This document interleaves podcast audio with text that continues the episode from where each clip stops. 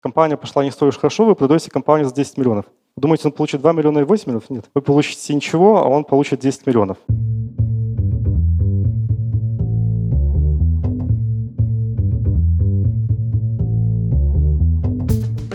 Привет, я Юра Агеев, и это 72-й выпуск подкаста Make Sense.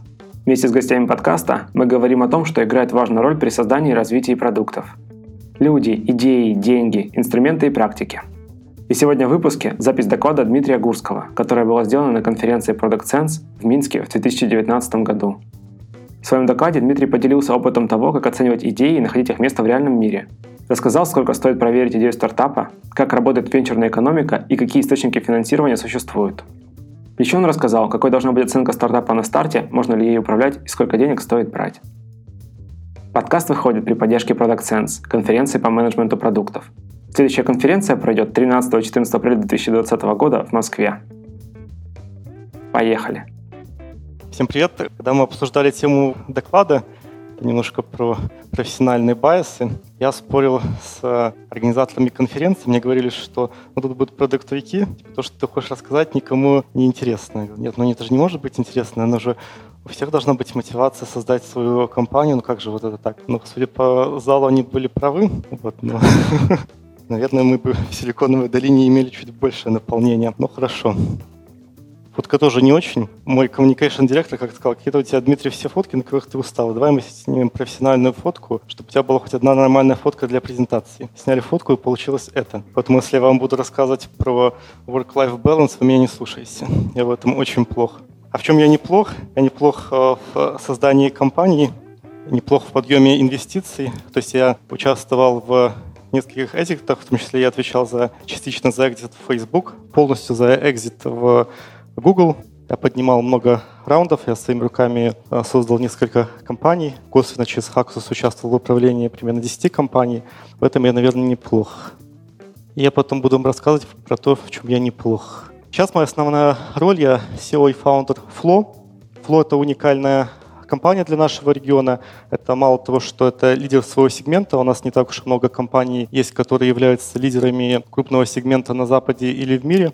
У нас сейчас 30 миллионов месячной активной аудитории, и по данным а, Апани мы самый популярный health and fitness продукт в мире в категории health and fitness. Ну, ввиду того, что наша компания, наш продукт очень популярный, и он создает реально серьезный value, он был высоко оценен. Прошлая оценка была 230 миллионов. Я думаю, что сейчас, если мы пойдем поднимать инвестиции, эта оценка будет выше, хотя пока не поднял. Нельзя сказать, насколько она будет выше. Сама компания достаточно большая, сейчас примерно 170 человек, и мы примерно планируем вырасти до 250 в течение года. Окей. А есть в зале тот, у кого был опыт создания своей компании. А есть в зале тот, кто для себя рассматривает возможность создания своей компании. Вот не так уж и плохо. В принципе, создание любой компании описывается достаточно простым четырехшаговым планом. Собственно говоря, стартовать, потом добыть деньги, кэшин, дальше сделать экзит в той или иной форме, ну и дальше пати, броудаун. Собственно говоря, так оно все и происходит. И во время этого выступления я только чуть-чуть коснусь пункта 1 «Стартап». Снова мы будем говорить про cash-in. Почему мы будем говорить про cash-in? Ну, ввиду моего опыта ко мне часто обращаются с вопросами про то, как создавать компании. Я анализирую, какие мне вопросы чаще всего задают. И, собственно, они делятся на две части. Примерно 30% это «Дмитрий, оцените мою идею», но этот вопрос плавно перетекает в то, это такая вежливая подводка в то, Дмитрий, а где же взять баблосики? Вот, я поэтому буду больше говорить про то, где же взять баблосики, потому что то, что реально волнует людей, даже если они задают, задают вопрос, Дмитрий, как вам моя тема, потому что они уже обычно абсолютно уверены, что их тема гениальна, и, собственно говоря, единственный их вопрос, это где взять на нее баблосики. Я достаточно хорошо разбираюсь в том, как поднимать деньги на разных стадиях. В частности, в Фло мы подняли 22 миллиона, и на разных стадиях это были разные инвесторы, начиная от ангельских денег в самом начале и заканчивая фондом из топ-5 э, Силиконовой долины Founders Fund э, Петра Тиля. Поскольку всегда первый вопрос начинающего стартапера «Дмитрий, оцените мою идею», я разработал определенный фреймворк, как оценивать идеи. Я не буду на нем очень подробно останавливаться, но здесь есть несколько критических моментов, которые ну, не являются столь очевидными и столь банальными. Я остановлюсь только на этих моментах. И буквально этот фреймворк проверил вчера. А я вчера был в Москве, ну, и меня там один из начинающих стартаперов а, уже с продуктом попросил встречи, потому что его продукт не летит, хотя продукт достаточно добротный. И он спросил, Дмитрий, как мне сделать, чтобы мой продукт летел? Он говорит, окей, давай проверять твой продукт по фреймворку. Начинаем с того, is the market big and growing? То есть маркет большой, растущий. Говорит, да, мой маркет, он вот просто вот такой, это миллиарды. Говорю, окей, миллиарды. Но смотри, ты же, когда называешь маркет, называешь всю категорию. Но ты же занимаешься маленькой проблемой внутри этой категории, а давай мы с тобой посмотрим, а реально, какой твой маркет? Вот твой маркет не всей этой категории. То есть, говоря, если ты делаешь, например, приложение для смартфона, ты не можешь говорить, что весь рынок приложений для смартфонов это 130 миллиардов. Ты должен говорить, что вот именно в этой категории рынок, например, 10 миллионов, соответственно, я заработаю чуть больше, чем ни хрена. А там была именно такая ошибка. Я не буду говорить там что-то за тему, чтобы не выдавать человека с потрохами, но он говорит, вот мой маркет вот такой вот огромный. Я говорю, окей, вот ты решаешь одну маленькую проблему. Давай мы посмотрим, а что вообще происходит с этой проблемой. Мы открыли Апани, полезли смотреть конкурентов. Есть только один относительно большой конкурент, и то он больше в вебе. Остальная такая мелкая-мелкая россыпь приложений там с, с несколькими тысячами инсталлов в месяц. Говорит, окей, может быть, не сделали нормальный продукт. Давайте смотреть кейворды. Полезли смотреть кейворды. Не мощных кейвордов, по которым приходит Тафло, Ну, в общем, мы так проанализировали и говорю, нету рынка да, ты делаешь э, хороший продукт для рынка, которого нет. Мы не видим никаких признаков того, что этот рынок существует, потому что если бы этот рынок существовал, то для этой проблемы бы как-то решалась, мы видели бы каких-то игроков. Может быть, не самых лучших, не самых современных, но они были бы. Мы видели бы какие-то признаки этого рынка. Мы не видим никаких признаков рынка, значит, ты пытаешься расти там, где расти невозможно. Поэтому это самое принципиальное, это понять, что ты работаешь на большом рынке, и это должен быть именно там, то есть total accessible market. Очень важно понять, что именно является твоим э, рынком. То есть, если ты делаешь приложение, твой рынок — это не весь рынок приложений. Это рынок таких приложений, как ты делаешь. Но это достаточно очевидная идея. Следующая идея, она менее очевидная.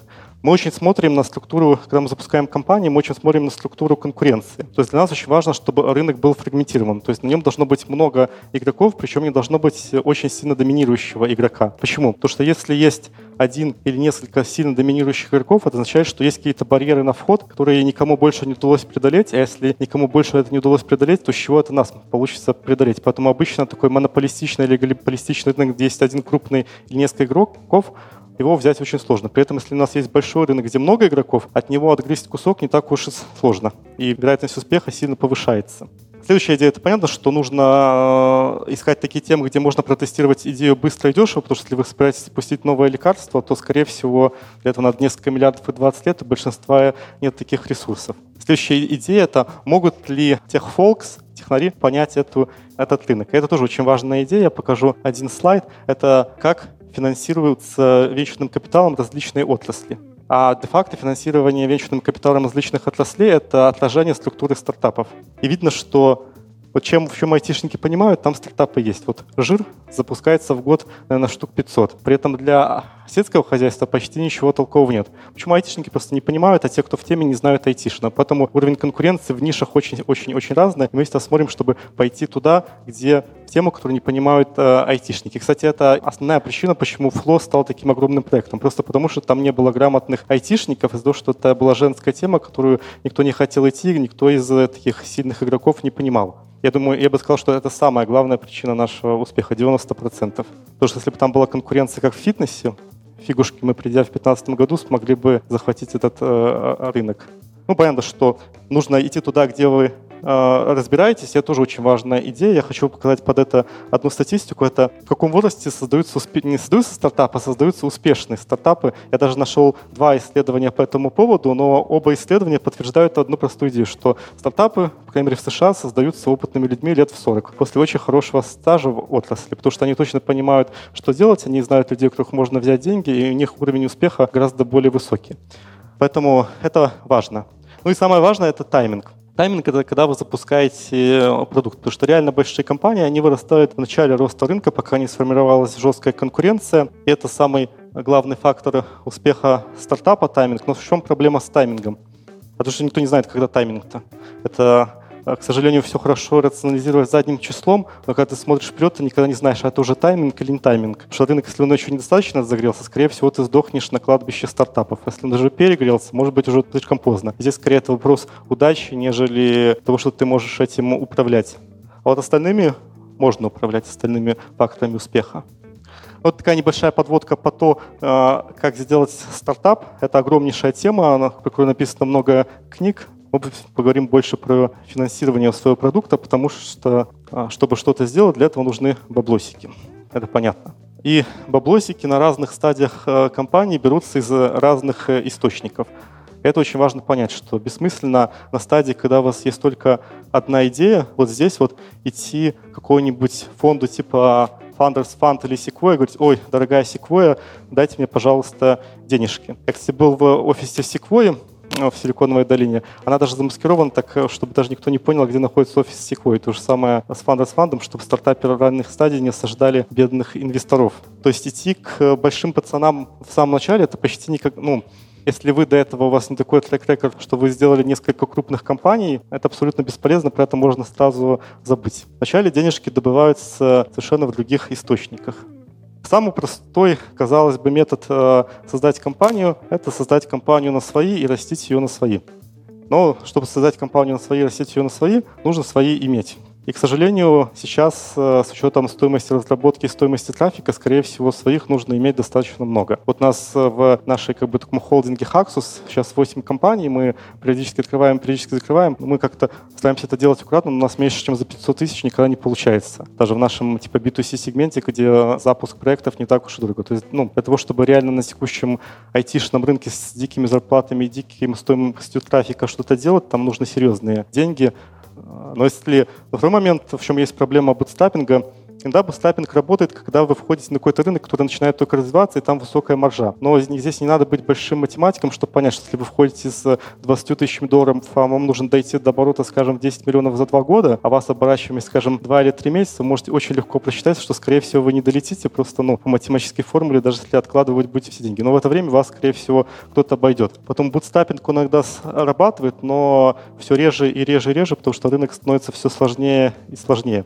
Но если есть свои деньги, это может быть вполне неплохой метод. В нем есть э, один очень серьезный минус – это отсутствие внешнего accountability, как бы это сказать. Это вот когда у тебя есть инвестора, все-таки ты отвечаешь не только перед собой, а перед кем-то, и даже из-за того, что тебе нужно объяснить, что ты делаешь, ты уже начинаешь гораздо глубже рационализировать то, что ты делаешь, а не делать это на автомате. И очень часто просто наличие как бы внешне человека, которым ты подотчетен, очень сильно увеличивает эффективность, которой в случае бутстапинга не будет.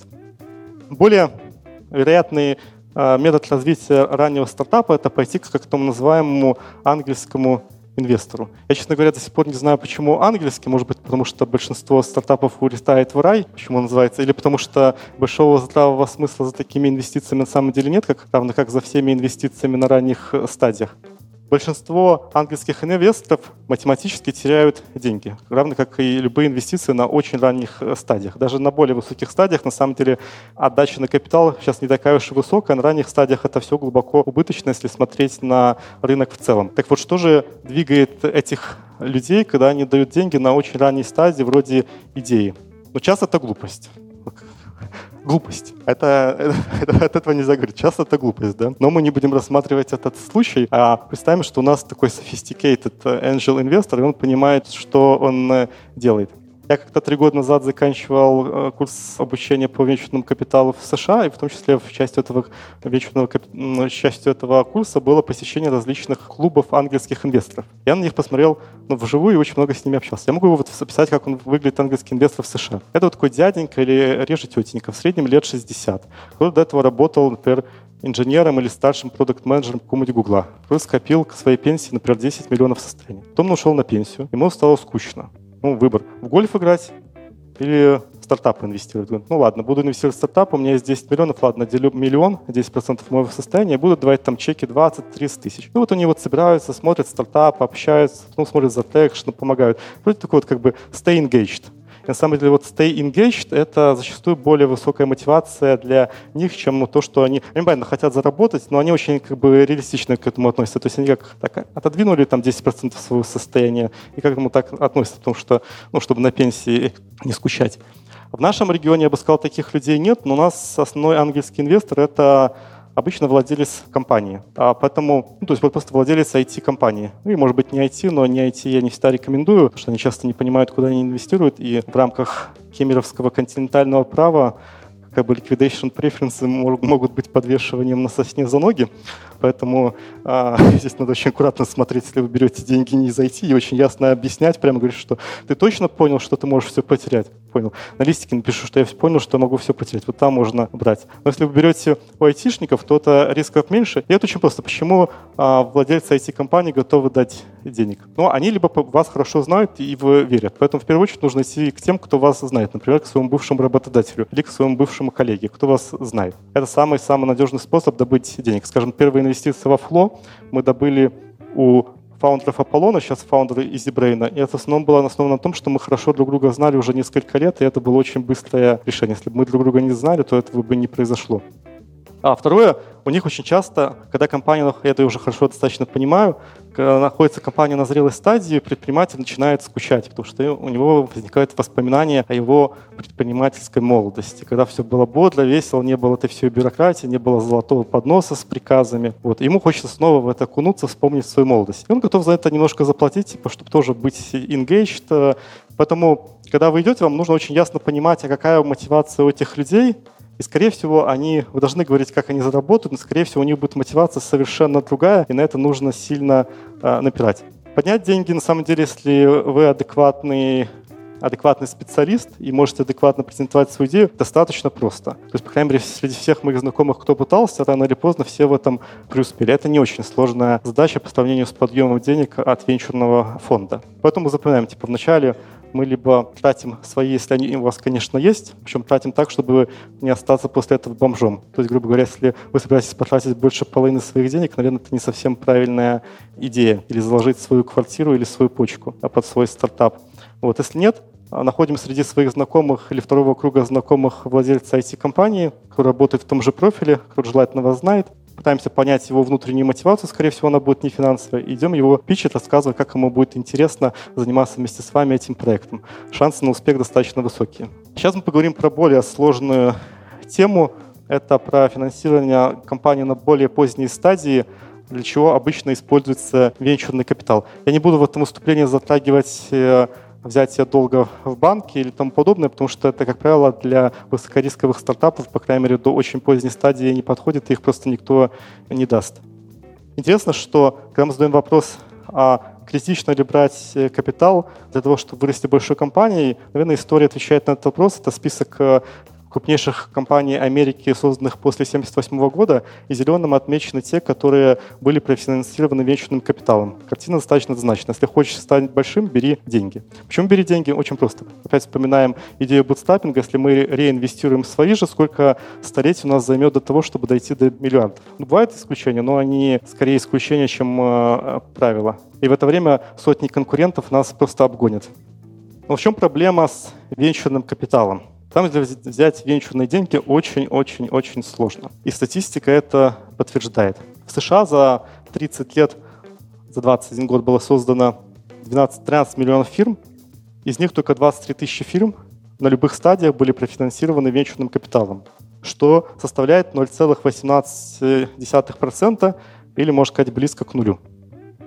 Давайте разберемся, почему так мало компаний на самом деле были способны взять венчурные деньги. Это не к тому, что они не хотели взять, а потому что им не дали. А им не дали, потому что у венчурных инвесторов есть свои очень определенные принципы инвестирования, которые люди когда к ним приходят, мало понимают. Но если ты их понимаешь, твои шансы взять деньги у венчурного инвестора очень сильно вырастают. И для того, чтобы понимать, как правильно говорить с венчурным инвестором и почему они так мало дают денег, нужно понять, как работает венчурная экономика. Венчурная экономика, она очень специфическая она описывается вот такой вот кривой.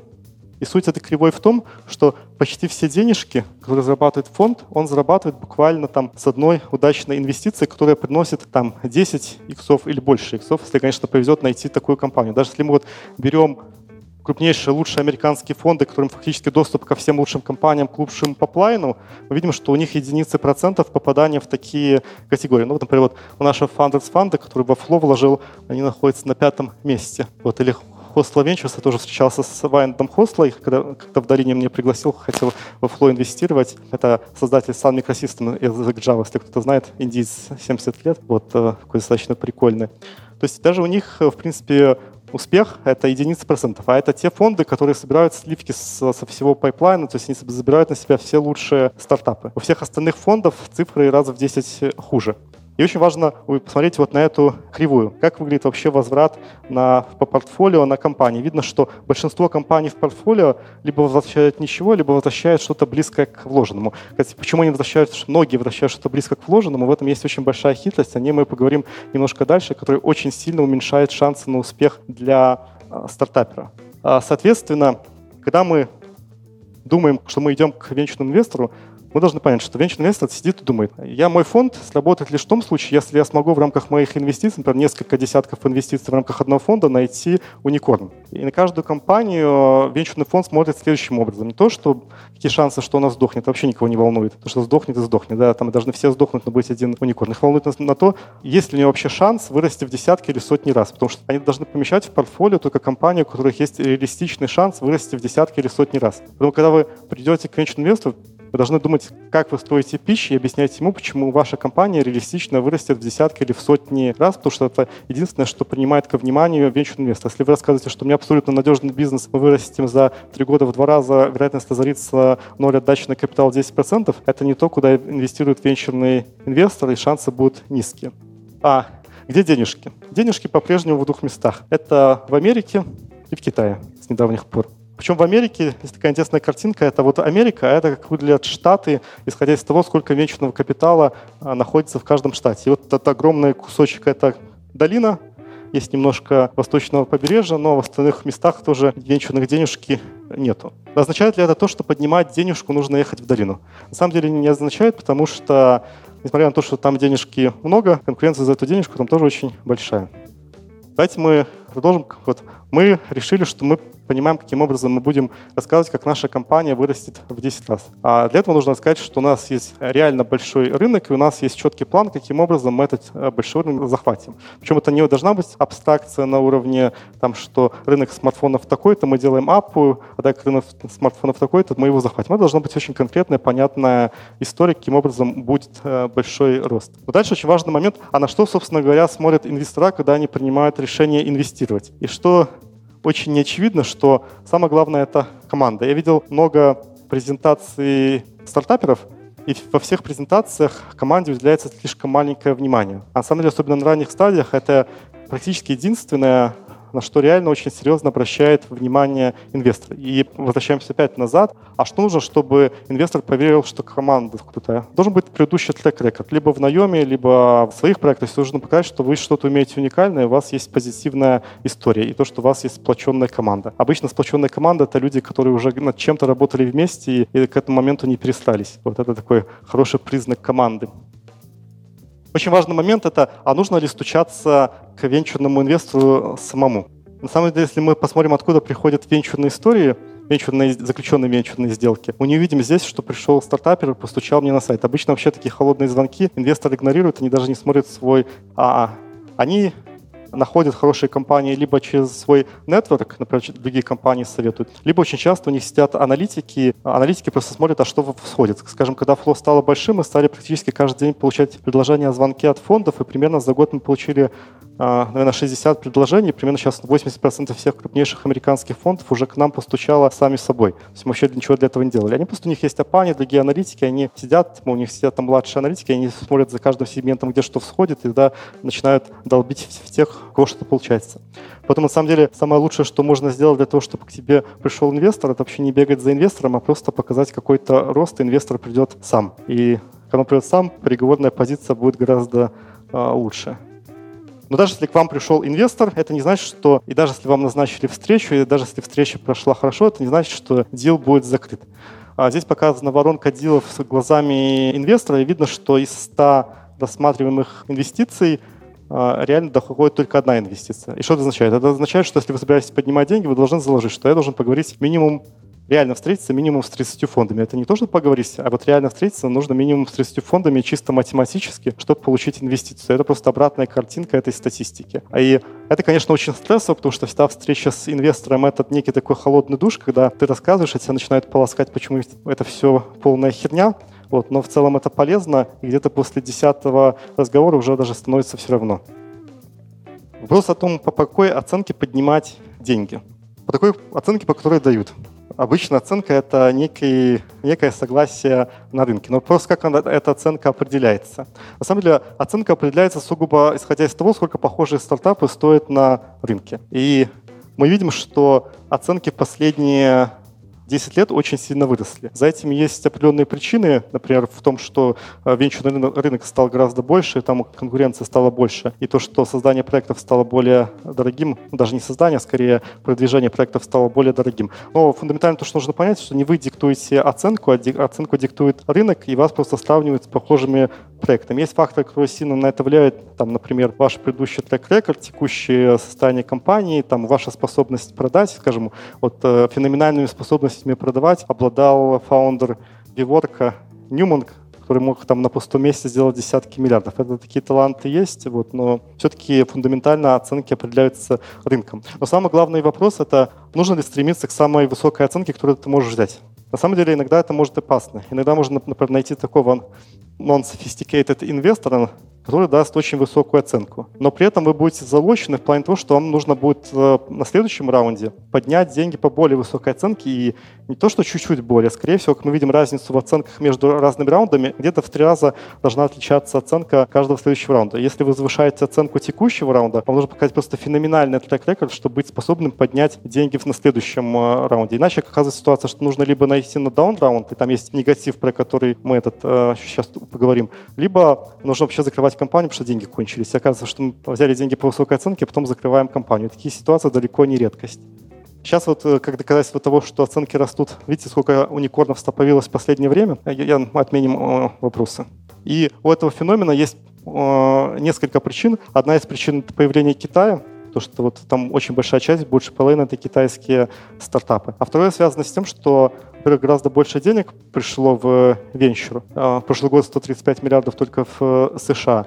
А третья причина в том, что компании стали очень сильно откладывать IPO. То есть раньше компании, скажем, 20 лет назад выходили через 3-4 года э, на IPO, то сейчас это 12-15 э, лет, а некоторые вообще никогда не выходят на IPO, поэтому фактически IPO было заменено там, опять же, по ряду причин, прежде всего регуляционных, было заменено на такие раунды поздних стадий. Просто раньше компании не долетали, они выходили на IPO гораздо раньше. Следующий вопрос – это а сколько денежки э, брать? Обычно считается, что чем больше мы денежки возьмем, тем лучше. Это, опять же, неправильная э, позиция. Почему это неправильная позиция? Ну, во-первых, э, то, что самое очевидно, это будет э, большое размытие на ранней стадии. А нам же нужно пройти еще несколько раундов и что-то поиметь в конце. Так, в принципе, по статистике могу сказать, что фаундеры начинаются с 100% а, в долине, а выходят на IPO с 15%. Ну, вот на всех фаундеров. А если мы еще сильно размоемся на ранних стадиях, то вообще ничего не останется. А второе, чем больше ты э, продаешь компании, тем меньше у тебя от нее остается контроля, потому что борт начинает контролироваться инвесторами, и обычно это плохо заканчивается для, в том числе, фаундеров. То есть обычно на какой-то стадии 70 50% случаев все его просто увольняют. И, наверное, это не очень хорошая история для самого человека. Может быть, это хорошая история для компании, но для человека не очень. Очень опасно, когда у тебя есть лишние деньги, ты их точно потратишь, вот абсолютно точно. Но ты их, скорее всего, потратишь неэффективно, ты запустишь несколько параллельных активностей, и в итоге даже не сделаешь то, что нужно было сделать, просто потому что не сможешь этим всем управлять. Это потеря фокуса. И очень важный момент, который многие не понимают, что благодаря из-за ликвидационных преференций и остальной safety net инвесторов – когда ты берешь много венчурных денег, у тебя есть шансы что-то заработать только в случае очень большого экзита. Мы сейчас про это поговорим, потому что это вообще люди ну, очень редко понимают.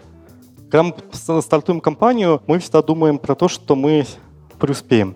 Но на самом деле, естественно, что преуспевает не так уж много компаний, но и явно умирает тоже, скажем, половинка. А есть некая такая серединка, процентов 40, ни туда, ни сюда. Это когда происходит экзит через форму аквихаринга, какая-то относительно дешевая продажа компании, когда это такая просто ходящий зомби. И вот на такой случай у инвесторов есть набор опций, который им позволяет или вернуть деньги, или заработать тогда, когда фаундеры не, ну, не поимеют ничего именно в случае отсутствия успеха или среднего успеха.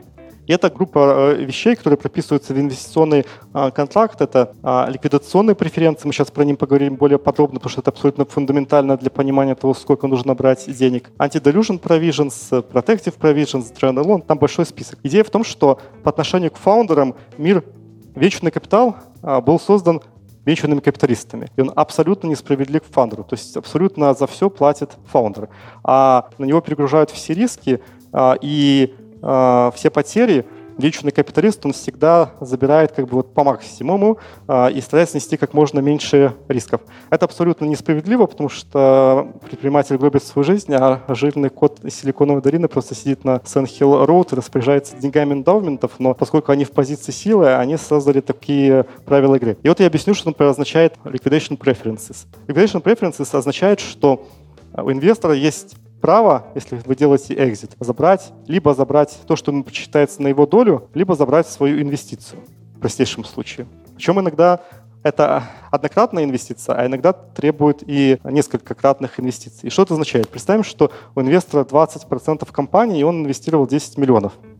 И вы продаете, компания пошла не столь уж хорошо, вы продаете компанию за 10 миллионов. Думаете, он получит 2 миллиона и 8 миллионов? Нет. Вы получите ничего, а он получит 10 миллионов. Представим, что вы продаете компанию за 20 миллионов. Он получит 4 миллиона, вы 16? Нифига. Он получит э, 10 миллионов, а вы получите 10 миллионов. Этот, этот график это иллюстрирует. То есть у него есть выбор. Либо забрать свои денежки, часто с процентом и часто еще с множителем, либо поучаствовать в доле. Однако хитрые венчурные инвестора придумали еще более изощренную форму, которая называется fully participate in liquidation preference. Это означает, что они вначале заберут свои деньги, а потом, исходя из своей доли, заберут еще остаток. То есть они начинают, что если вы берете 20 миллионов, они заберут 10 миллионов, потом еще 20% от, э, от остатка. Это только один пример. Скажем, anti-dilution provisions, это означает, что если вы пошли down round и, например, брали у них деньги по 50 миллионов оценки, а потом взяли по 40, то они пересчитают за ваш счет предыдущую инвестицию по новой пониженной оценке. И вот таких вот вещей очень и очень длинный список. И что это означает? То, что когда вы берете деньги у венчурного инвестора, вы сможете заработать только в том случае, если у вас будет большой успех. Если у вас будет средний успех, скорее всего, вы нифига не заработаете, потому что через весь этот safety net э, инвестора у вас заберут все деньги. Поэтому, когда вы берете много денег у венчурных фондов, вы должны очень осторожно понимать, что вы должны -то соглашаться на большую игру. А еще один риск есть заключается в том, что инвестор, поскольку ему интересует только очень большой рост, он начинает очень сильно давить на агрессивный рост, потому что ему не нужен средний успех. Ему нужно либо чтобы вы сдохли, либо чтобы вы сделали много иксов. И это очень сильное давление, вплоть до смены руководства на то, чтобы рост был агрессивным. Но агрессивный рост одновременно означает э, рост личных э, рисков для предпринимателя. Потому что хорошо, когда у тебя портфолио, когда у тебя там 30 компаний, но сейчас сдохла, сейчас не сдохла, в сумме что-то получила. А когда у тебя одна компания, ты на нее тратишь 10 лет, у тебя не так уж много есть 10 лет, когда ты можешь по-крупному сильно рисковать. И когда тебе инвестор давит а, идти на большой риск, для него это выгодно, это работает на его модели. Но для тебя это уже очень большой вопрос, что тебе лучше там заработать 50 миллионов долларов на среднем э, риске или иметь возможность заработать 1 миллиард, но при этом вероятность успеха 1%. То есть инвестору лучше 1 миллиард с большим риском. Для человека очень большой вопрос — это персональное решение. Ну вот так, наверное, времени же нет, да? Есть. А, да, на самом деле еще есть. Э, у нас точно есть время на вопросы. Ну, давайте. Поэтому спасибо большое. Давайте перейдем к вопросам. А, микрофоны. А, спасибо за презентацию, очень познавательно. А что вы думаете про европейский рынок, венчурный рынок? И вообще советуете ли вы, если советуете, то какие юрисдикции наиболее интересны для работы стартапа?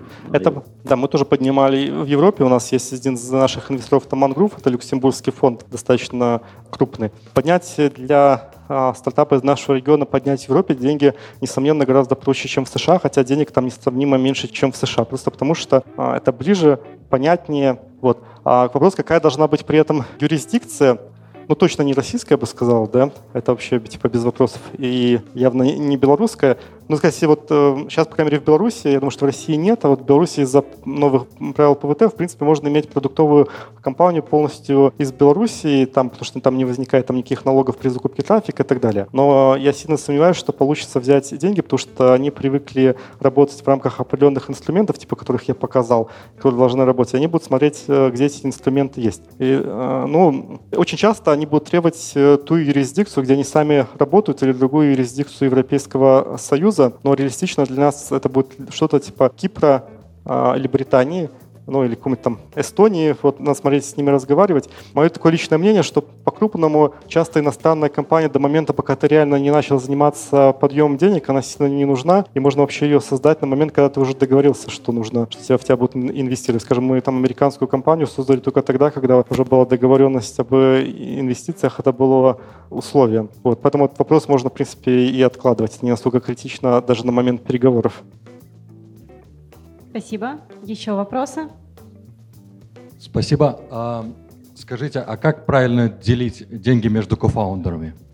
Чтобы делить деньги кофаундерами, нужно вначале до денег дожить. На самом деле, гораздо более интересный вопрос, это как делить убытки между кофаундерами. Вот это, это, это обычно гораздо сложнее. Обычно поделить денежки уже никакой проблемы не, не бывает. Вот. Ну, какие будут доли, так денежки и поделятся. На самом деле, основной конфликт возникает в том случае, когда вот э, группа товарищей создает компанию, а дальше один из них отваливается и перестает работать. Потом тот, кто продолжает работать, у него возникают такие, типа, говорит, непонятно, говорит, а что-то я должен работать, я не должен работать, а денежки пополам. И вот такие я бы рекомендовал просто в самом начале прописать все кейсы. Ну, то есть фактически написать, что происходит в таком случае, что происходит в таком случае, что происходит в таком случае, даже не, не юридически, а просто понятийно. И дальше по ним э, работать. Например, скажем, если кто-то перестает работать, там у него там отбирается половина, да, ну, вот, на таком уровне. А уже когда дойдет до денежек, там обычно денежки делить, тоже большого конфликта нет. Хуже это, когда решать это, кто будет квартиру продавать, а кто почку. Спасибо.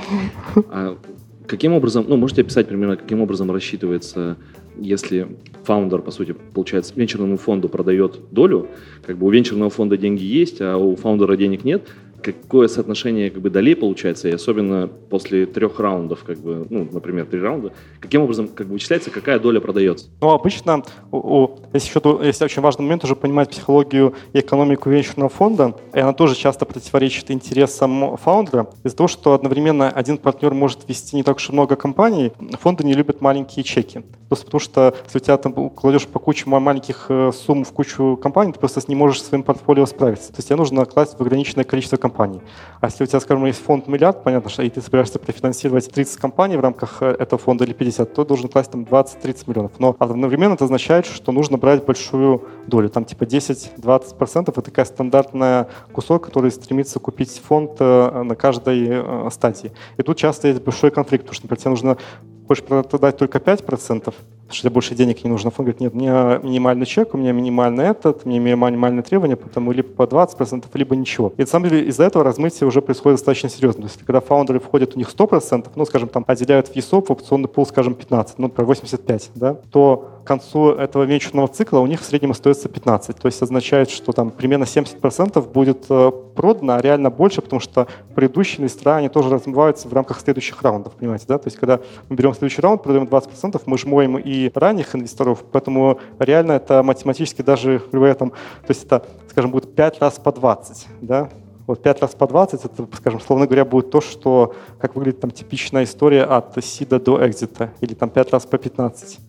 Ну, если так в сумме приведет к меньшему размытию, потому что ты можешь ранних инвесторов тоже на эти же проценты. Но вот примерно так это выглядит, и обычно остается не так уж и много. А, спасибо большое за доклад. А, скажите, а вот выходить на вечерные фонды имеет смысл, если ты работаешь только для локального рынка, там, например, э, только СНГ, только Россия, только Турция? Вот как с этим быть? Или а, это, а, эта презентация справедлива только для таких э, мож, мирных компаний? А, можешь, если ты можешь показать э, большой рост. Скажем, вот даже наши друзья там Funders Fund, они недавно инвестировали там 100 или 200 миллионов в бразильский типа электронный банк, который работает только в Бразилии. Там, например, там Sequoia инвестирует кучу денег там в Китай и в Индию. То есть а, они проинвестируют, только нужно показать, что там есть их э, большой э, рост и показать это убедительно. Поэтому можно, но это будет сложнее, чем э, если это такой рост в США, и, ну и, соответственно, там для них выше риски, они будут ожидать гораздо больших иксов, и начальная оценка будет ниже. Но это абсолютно реально и встречается очень часто. Если раньше, там 10 лет назад, вообще поднять деньги в долине на компанию, которая не в долине, которая работает не на США, это было практически невозможно, то сейчас это обычное дело, потому что роста внутри США уже не хватает, а вон 135 миллиардов только инвестиций в прошлый год. Куда эти деньги растыкать? Так что растыкивают, где рост есть. То есть так, как говоришь, с фондом ты должен э, держать внутри себя одну простую мантру. Где 10x? Вот где 10x, где 10x, где 20x. И очень подробно им рассказывать, где их не 10x. Вот они тебя поймут, и в тебя проинвестируют. А, добрый день. Скажите, пожалуйста, есть ли риск рейдерства на эксите? Рейдерство? Да. И как защититься от этого можно? Ну, если вы э, работаете в рамках, если у вас нормально оформлены документы, то я думаю, что нет.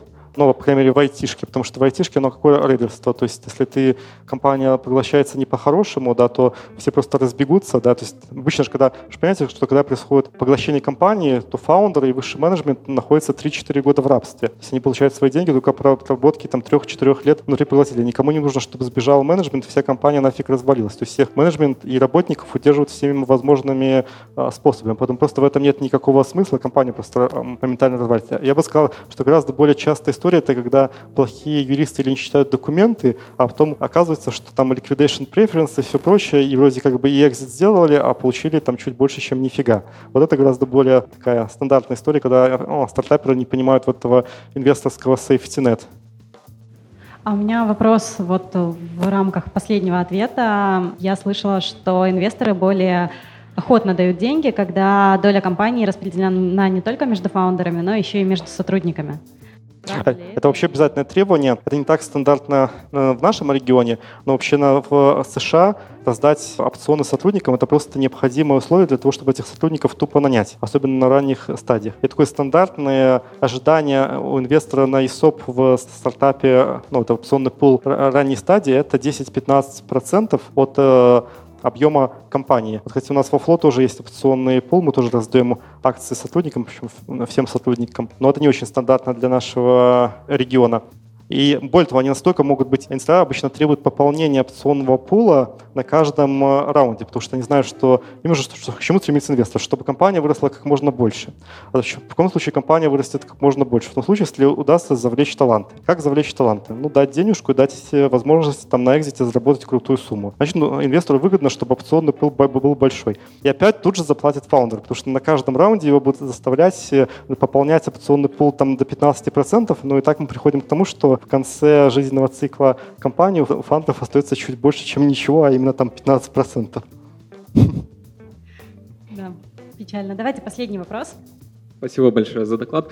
А, может быть, немножко такой глупый вопрос будет, но всегда ли есть экзит? И вот вы показывали крупные компании, которые брали инвестиции в венчурных фондах, они до сих пор существуют, и как вот они живут? Нет, под экзитом я понимаю, экзит — это термин, который распадается на два. Это M&A, поглощение компании, и он, же, там распадается на несколько категорий, потому что, когда говорят там M&A, там часто это вообще бывает таких харинг, поглощение активов, там, говорят, на запчасти разбирать и так далее, там тоже очень разные есть категории экзитов. И IPO, то есть IPO и M&A — это, это разные формы экзита. Но важно понять, что фонд существует 10 лет, иногда прибавляет 2 года. Если вы берете вечный капитал, вас просто заставят сделать экзит, потому что фонд должен вернуть деньги в течение 10 лет с начала основания, э, ему нужно закрыть, посчитать деньги, вернуть limited partners. Поэтому если вы взяли вечный капитал, у вас просто ну, практически и взяли его много, то есть вы потеряли контроль над э, решением больше 50%, то у вас просто вообще не останется никакого выбора, как сделать в той или иной форме экзит, потому что фонду нужно вернуть деньги назад, пересчитать прибыльность, забрать свой кэри и вернуть limited partners, потому что фонд должен быть э, закрыт по окончании э, цикла. Поэтому в случае, если компания финансируется вечным капиталом, в той или иной форме это неизбежно. Потому что фонду нужно вернуть деньги назад, он не собирается больше 10 лет владеть компанией. Все, многие такие sophisticated, кстати, стартаперы, они смотрят, а вот фонд, ну вот есть венчурная компания, ну, венчур фирм, для нее, у нее есть фонд, они обычно пронумерованы. И всегда смотрится вот с того фонда, как они собираются инвестировать, когда он был создан. Если он был создан давно, например, 7 лет назад, означает, что у вас есть мало времени, а потом вас начнут пушить, делать экзит, потому что нужно фонд закрыть. И это не очень хорошо брать, типа на каком-нибудь седьмом году существования фонда, потому что у вас там остается 3-5 лет на то, чтобы вырасти и сделать экзит, и давить будет очень сильно. Спасибо.